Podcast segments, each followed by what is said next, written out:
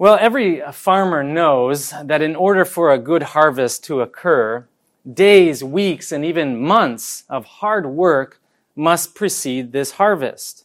Hours upon hours of, of work are involved. Day after day, a farmer must tend uh, to his crops, must uh, fertilize his crops, must water his crops, uh, tend to the plants, all with the hope that these little green shoots would grow eventually and produce a plentiful harvest.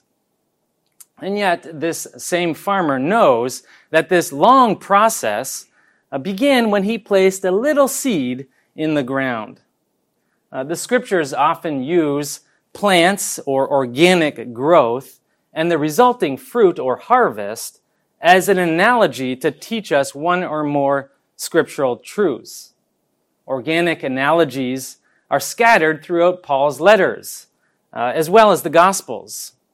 As you reflect on these, you might, uh, your mind eye going over the scriptures and reflecting on these organic analogies, you will likely call to mind uh, the parables uh, of Jesus. Often the parables of Jesus reflected on this truth, and perhaps the parable of the sower or the parable of the mustard seed might come to mind. Uh, these parables do indeed convey precious truths, but I want to draw your attention to one lesser known parable that Jesus gives in John 12. So if you keep your finger in Colossians 3 and turn just briefly to John 12, here in verses 24 to 26, Jesus states this. Jesus says, Verily, verily, I say unto you, except a corn of wheat fall into the ground and die, it abideth alone. But if it die, it bringeth forth much fruit. He that loveth his life shall lose it, and he that hateth his life in this world shall keep it unto life eternal. If any man serve me, let him follow me, and where I am, there shall also my servant be. If any man serve me, him will my Father honor. Now, notice at least two things that Jesus teaches in this parable. First, in order that an abundance of fruit might be enjoyed, what must happen first? Death must occur. And second, this necessity of death, which results in fullness of life, is directly tied to community, the, the theme of our chapel messages. How so, you might ask? Well, notice the contrast that Jesus gives between the seed that does not die and give up its life versus the seed that does die and give up its life. What happens? The seed that does not die, Jesus said, it remains alone. Whereas the seed that does die, or that does give up its life, it produces a rich harvest joined by many other seeds going through this similar process. Well, this same paradoxical truth of dying to self and living a life rich, a full life rich in community is confirmed in the first 17 verses of Colossians 3, the chapter that we have already read. After a consideration of these verses, I trust that this central truth will become evident. Colossians 3 1 through 17 provides the outline of a proper Christian community or communion. Communion that involves both mortification of the old man and vivification of the new man, something that is only possible as a direct result of our firmly established union with Christ. Now that's a mouthful. So, simply put, uh, stated more simply, union with Christ necessarily leads to communion with others. And this communion involves both a putting off of the old and a putting on of the new. So, in unfolding this central truth, we will consider two basic points. They're easy union with Christ and communion with others. So, first, union with the risen Christ. As already expressed a, a number of times, our chapel messages uh, will reflect on living in community, what it looks like to live in community. And so, when I was asked to deliver this chapel message, I eventually landed on this chapter, Colossians 3, and I was drawn to verse 15. Here, Paul states this And let the peace of God rule in your hearts, to the which also you are called in what? In one body, and be thankful. Now, this verse parallels nicely with last week's chapel. You remember Dr. Kelderman uh, spoke from 1 Corinthians 12, where Paul gives this analogy of a singular body, one body. And he gives this analogy to instruct each member or part of the body as to how they are to live in communion with each other, each identifying and exercising their God given gifts for the common good. Well, as I looked at this verse, uh, verse 15, and its high calling of living peaceably with each other as one body, I began to reflect on the sad reality that this is often not the case. Undoubtedly, as you consider your church community, or as I consider my church community, or perhaps as we consider our seminary community here, as we reflect on these communities, it is far too often the case that our communities are not reflecting, not displaying this unifying bond, uh, bond of love and peace as described in verses 14 and 15. It's often not the case. I remember uh, well the very first session meeting that I've ever attended as a new elder, um, some 10 plus years ago. I was not aware of it, uh, but at the time, at, at my first session meeting, uh, the elders were going through uh, two very, very difficult discipline cases. Um, hours were spent talking about these cases and praying about how to best handle these cases. And I was rather ignorant coming in. I was ignorant to the, to the warts and to the bruises uh, of our church uh, community. And after uh, much reflection and, and prayer and, and discussing how these are to be resolved, I went home to my wife that night and I said to her, I, I concluded there are at least two things, two fundamental issues uh, that affect the love and purity of our church uh, broken relationships and uh, lack of communion, uh, communication, hurt feelings and lack of communication. These affect or break relationship, relationships. I also do uh, remember thinking, what did I sign up for uh, for this? Um, now, thankfully, these uh, hard cases were eventually resolved. But I'm sure that as you think of your communities, in instances in your church community, or perhaps even this seminary community, where this command of verse 15, and it is a command, where this command of letting God's peace rule in our hearts in one body is not followed. Perhaps you are aware of members in your church where real hurt is ongoing. Perhaps you know of a, of a strained relationship uh, between a husband and a wife, or a, a parent and a child, uh, perhaps an abusive uh, relationship, or an unhealthy relationship.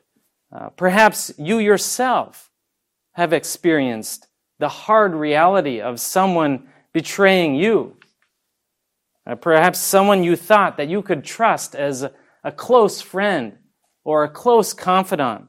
Uh, yet now this person betrayed you, and that, that peaceful, loving union that you had with that person is shattered. Or uh, perhaps, as, uh, or as each of us are called to do, after examining our own actions, our own words, our own motives, we might become aware of ways that we have wrongly offended a brother or a sister, and that union is affected. Perhaps we have undermined their character or reputation in order to prop ours up just a little bit further. Well, whatever the case might be that comes to your mind as you reflect on your communities, the terrible reality exists that verse 15 is not always followed in our communities. It is not always true in our churches, and it's not always true here in our seminary. In short, whether because of our own wrongs or wrongs done to us, our communities fail to live up to this verse, to this vital imperative, or, in fact, any of the imperatives that are listed in chapter 3, especially if you look at from verse, verse 5 all the way through chapter 4, verse 6, this long list of imperatives. This reality of brokenness in community forces us to look beyond verse 15. Or to put it another way, to look, to consider this verse in its context. And so it's necessary for us to consider where Paul begins in this chapter. It is as though Paul, at the, at the very beginning, before, before listing what our communities ought to be, at the beginning, he takes our heads and he turns our heads rather than looking downward or about us. He takes our heads and he forces them to look up. And where does he cause us to look? To look up in true Pauline fashion, the apostle does not begin with a long list of commands or duties, but with a consideration of whom? Of the ascended, risen, and victorious Jesus Christ. Look again at the language of verse 1 and 2. He says, If ye then be risen with Christ, seek those things which are above, where Christ sitteth on the right hand of God. Set your affections on things above, not on things on the earth. Well, our first and primary gaze must then fixate on Jesus Christ, the one who is seated as the exalted and risen King in the high heavens. Chrysostom uh, comments on this first verse of Colossians, and he writes this. He says, in his golden tongued way, he says, See the wisdom of our teacher, and to what a height he immediately raises those who listen to him. He cut a path through the midst of all the angels, archangels, thrones, dominations, principalities, virtues, all those invisible powers, the cherubim and seraphim, and he set the thoughts of the faithful right before the very throne of the king. And yet, verses 1 through 4 of this chapter are not satisfied with a simple beholding of King Jesus or a distant consideration of Jesus in all his ascended glory, and power? Certainly not. Rather, Paul emphasizes that all those who have died to self and placed their faith in Jesus Christ, they are what? They are presently, even now, so securely united to this ascended King that as surely as he rose from the dead, so too you, having trusted in him, are now raised with, from deadness to life. The aorist passive uh, of the verb in verse 1 makes this all the more striking. The believer's bodily resurrection is indeed a future reality. It is when, verse 4 says, when Christ, who is our life, shall appear uh, in the future. And yet, Paul speaks of our resurrection in Christ as a historic event. It's a past reality, our resurrection, that's in, intricately co- uh, connected to the historic event of Christ's bodily resurrection. Paul echoes this in Ephesians 2, uh, verse 6, where he affirms that we are raised up with Christ and even now seated with him in the heavenly realms. So, uh, thus, our, our gaze is not only instructed to pierce through the heavens and behold Christ sitting regally on the throne. It's not a simple beholding, but we are told that we dwell securely with him now in the heavenly places, having been raised to newness of life. Well, How is it that Paul can make such a bold claim? You, you might question, well, my present situation, it, it surely doesn't seem to match this reality. How is he, how is he saying that this is true? My reality is one where I experience pain, brokenness, division, suffering. Or, or perhaps you think, there's far too much sin and failure in my life for this to be true. In either case, we, we often conclude, my current life does not match this reality. And therefore, this, this already accomplished resurrection to new and glorious life is not true. It cannot be true based on my circumstances. Well, consider the context or, or the situation in which Paul is writing these glorious truths. First, remember that, that Paul wrote the book of Colossians while he was in a, in a Roman prison, or at least uh, at, while under house arrest. Paul did not look to his present circumstances, including possible death, and draw his conclusions from these bleak surroundings. No, in, inspired by the Holy Spirit to, to pen these words, Paul concluded this glorious truth based on the believer's vital union to Christ, despite what his present circumstances were. And second, a primary purpose of Paul's letter to uh, Colossae was to warn against the church's relapse into pagan immoral practices and to warn against what uh, scholars call the Colossian heresy. If you, if you, if you look back at chapter 2, uh, much of chapter 2 is him addressing this particular heresy, following after philosophies of men, chapter 2, verse 8, Jewish ceremonialism, uh, verse 11 and 16 to 17, angel worship, verse 18, and asceticism. Now, without excusing their sin, it's amazing to consider that it's to this church, this church, that Paul writes this glorious truth. Through the Holy Spirit, he exclaims, You are risen with the ascended Lord, and even presently now united with him. And so, this truth of union with the risen Christ is a doctrine that far exceeds the boundaries of our limited scope and circumstances. One theologian has stated it this way Nothing is more basic to Paul's teaching on salvation than the union that exists between, between Christ and believers. The reality of being in Christ being united to Christ lies at the basis of all God's dealings with his people for their salvation from eternity to eternity. From their being chosen in him before the foundation of the world to their present life and freedom from condemnation for their sins in Christ Jesus to their future glorification with him in that union.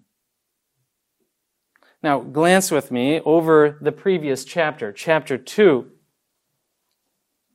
Notice here uh, the many times that Paul stresses the glorious reality of being united in Christ. And it's signaled by this, this language of in Him or with Him. So look, chapter 2, verse 3. In whom? Verse 5. In Christ. Verse 6. Walk in Him. Verse 7 rooted and built up in Him. Verse 9, in Him. Verse 10, complete in Him. Verse 11, in whom also ye are circumcised. Verse 12, buried with Him in baptism, wherein also you are risen with Him. Verse 13, uh, 13, being dead in your sins, hath He quickened together with Him. And verse 20, dead with Christ. It's as if Paul cannot overstate the significance of this truth. His resounding statements are like a, a, rising crescendo or this chorus of in hymns and with hymns. And they all find their, their culmination, their, their apex in this amazing gospel truth of being raised and ascended with Christ, of being united to this ascended Lord. And so this, Paul affirms, this is the indicative. We're chosen in Him, having faith in Him, walking in Him, strengthened in Him, buried with Him in, in His death, made alive in Him, raised in Him. This is the reality. This is the reality for all those whose lives are hid with Christ, having placed their faith in Him. Well, it's from this certain and fixed truth that Paul then and only then moves towards the imperatives. And here we will consider this uh, second point communion with others. Firmly establishing our union with the risen and ascended King, verses 5 to 17, Paul gives this list of imperatives that ought to mark our communion amongst believers. The point here is a simple one. Union with Christ necessarily leads to communion with others. And yet, this communion has a distinct character. There are two specific elements that must mark any Christian community. First, there's the negative element of putting to death what Paul calls the old man, or mortifying any ungodly behavior. And second, there's the positive element of putting on the new man, sometimes called vivification. Notice uh, the, the first, the, uh, the things that we are commanded to kill or to put off. Uh, he lists these in verses 5 to 9. He says, Mortify therefore your members, which are upon the earth fornication, uncleanness, and inordinate affection, evil concupiscence, and covetousness, which is idolatry for which things sake the wrath of God cometh on the children of disobedience, in the which ye also walked some time when ye lived in them. But now ye also put off all these anger, wrath, malice, blasphemy, filthy communication out of your mouth. Lie not one to another, seeing that ye have put off the old man with his deeds. This list of sins that we must kill or put off, uh, put to death, is strikingly similar to what is commanded against in what is often called the sec- second table of the law. Commandment 6 against murder. Now, this is uh, subsumed, under which is subsumed the anger, wrath, and malice of verse 9. Commandment 7 against idolatry, under which is subsumed sexual immorality and unclean passions of verse 5. Commandment 8 against theft, under which is subsumed the greed of verse 5. Commandment 9 against bearing false witness, under which is subsumed slander or blasphemy, filthy communication, and lying of verses 8 and 9. And finally, Commandment 10 against covetousness, which is directly addressed as idolatry in verse 5. Well, this echo of this perfect moral standard as given through Moses, Colossians 3 demands that we put to death each one of these sins. In contrast to Adam, who failed in stamping out and putting to death any unholy thing that entered the garden, as redeemed and risen children, united to the victorious second Adam, the one who did keep this law perfectly, we are called to put to death any unholy action or any unholy thought that dare rises against the Lord's anointed.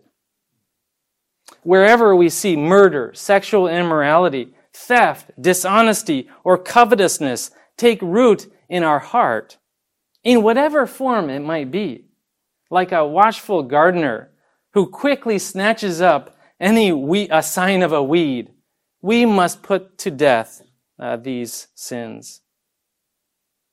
And so notice also how Paul says that the Christian used to be one who was living in sin.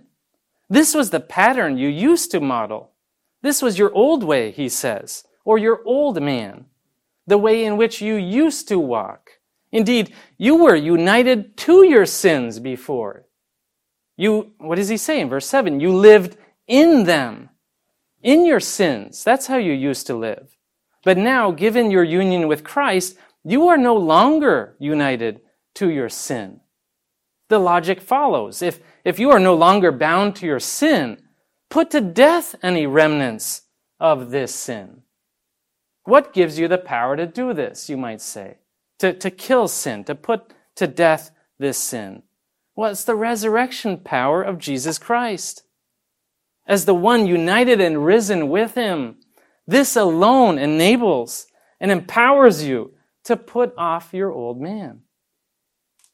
The sins that we are commanded to put to death here are all sins that not only seek to undermine our union with Christ, but also sins that destroy our relationship or communion with others. Take any one of the sins listed here, and you can trace how, when taken to their final end, what do they lead to? Division, broken relationships, and disunity. If it's slander or anger or covetousness or dishonesty or sexual impurity, the ultimate fruit, the ultimate end of each one is not pleasure or profit as Satan tempts often with, uh, uh, us with, but the exact opposite. These sins lead to the very awful circumstances of betrayal and brokenness that we called to mind earlier. That's their end. Well, in contrast to these, uh, the, the sins of verses 5 to 9, these sins that lead to division, disunity, and ultimately death, Paul instructs us rather, in the second place, to put on the new man, to be renewed after the image of Christ. Verse 10 declares that all those who have been united to their head, Jesus Christ, they have all been recreated. Just as in creation, God spoke by his powerful word and things came to be, so too in recreation. God's powerful word affects change from deadness to life. You are made alive. You are being renewed, fashioned, or made new, shaped again after the image of Christ. No longer are you connected to your uh, fallen father Adam. You're united to Jesus. You are a new creation. Well, what does this mean then? For you as a new creation, how ought you to live in light of this reality? Furthermore, how does this affect how you commune or live in communion with others? Colossians 3 answered this by uh, both a negative and a positive. First, as a new creation, united to Christ, you are not to live stressing any earthly or uh, creaturely bond that we so often identify with. Race, skin, uh, skin color, gender, economic, economic class, the haves or the haves nots, whatever external marker we so often trumpet as identity markers. Paul says these are not the basis of our community. While today's culture so often demands otherwise, the bond that unites us in community is not found in our shared culture, our shared traditions, our shared food, or, or class, or, our economic class, our, our history together, or physical appearance. These are not our, our, the bond that unites us together. No, Paul stresses the only foundation for Christian community is Christ. Why? He is all in all. That's the reason for our bond. And so that's the negative. But uh, Paul's point in verse 11 is not that different ethnic groups or classes do not exist, but that our communion as Christians is not based on such external markers. Well, in contrast to this negative, he moves to positive stipulations. These he gives in verses 12 to 17. Compassion, kindness, humility, meekness, patience, forbearance, peaceableness, word centered correction and instruction. Verse 16. And above all, what? Above all, love. This must characterize our Christian communities. As verses 14 and 15 stress, when the love and peace of Christ rule in our hearts, it will overflow in our thoughts and actions to others. Instead of the revo- uh, resulting division caused by the former list of sins, a beautiful harmony results when these renewed characteristics are evident in our lives. And so, echoing Romans 12 1, Paul ends this section stressing that what our entire lives, whatever we do, he says, in word or in deed, whatever it might be, it ought to be as a spiritual sacrifice to our God, uh, one of thanksgiving. Well, we, we began this message by calling to mind Jesus' parable of this seed that had to die in order to bear much fruit. According to Jesus, if a seed does not go through this process, what did we say? It remains alone. Our communion with others must follow this same paradoxical process. Only as we are, are united to Christ, our Lord, the one who has died, but was raised again to newness of life, and now sits vindicated on the throne, only as we are united to Him, to this resurrected head, can we exercise joyful, peaceable communion with others, in which we too die to ourself, our old self, and now more and more put on the new man. Let's pray that our communities would more and more reflect the image of Christ that we have been recreated into. Let's pray. Our Father in heaven, we come to you so thankful for this glorious reality of being united to our risen head, Jesus Christ.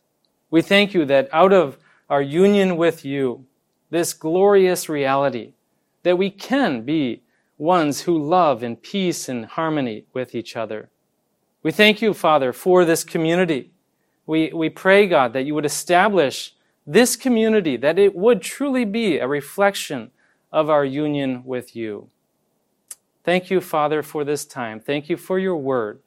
And we thank you for Jesus, in whose name we pray. Amen.